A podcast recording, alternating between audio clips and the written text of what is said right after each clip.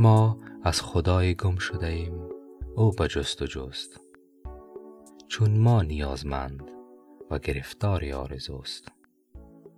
گاهی به برگ لاله نویسد پیام خویش.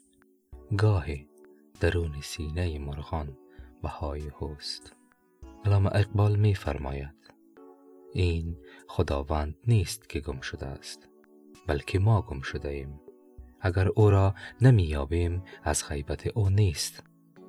از عدم حضور خود ماست. ماییم که خوب نگاه نمی کنیم. خوب گوش نمی دهیم و تعامل نمی کنیم.